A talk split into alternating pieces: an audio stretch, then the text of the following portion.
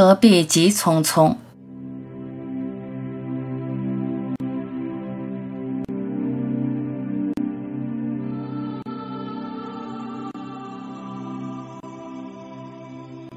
生活可以这样，也可以那样，不是非做不可，不是非要不可。少了执着，多了自由。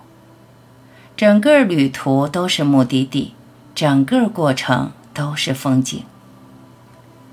不要设定目标，不要有目的。茫茫苍穹，每一粒沙都是所有。安住当下，当处。别喋喋不休，你眼中的永远不是真的。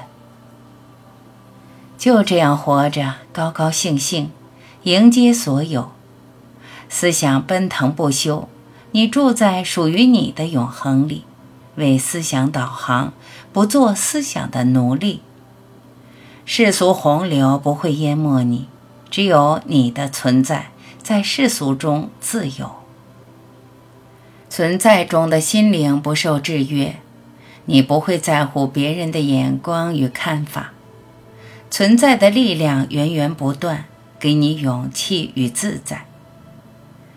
必须住在存在里，唯有存在才能让你自信发光。你就这么单纯的面对世界，千万不要被文字概念所禁锢。经验通过文字表达，文字却永远不能准确地表达经验。你要超越文字的理解，经验出文字的经验。只有你独自在经验中品味经验的滋味，经验是直截了当的，不假思索的。头脑会歪曲文字，文字会误导头脑。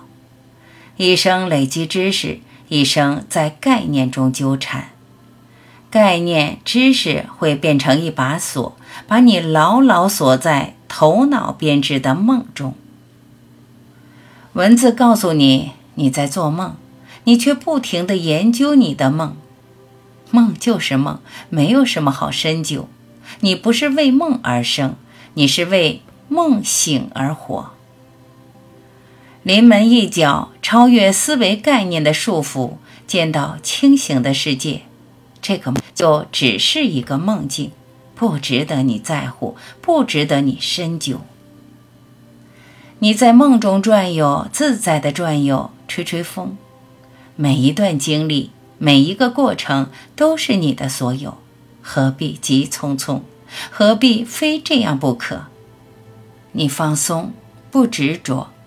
生活会很柔和。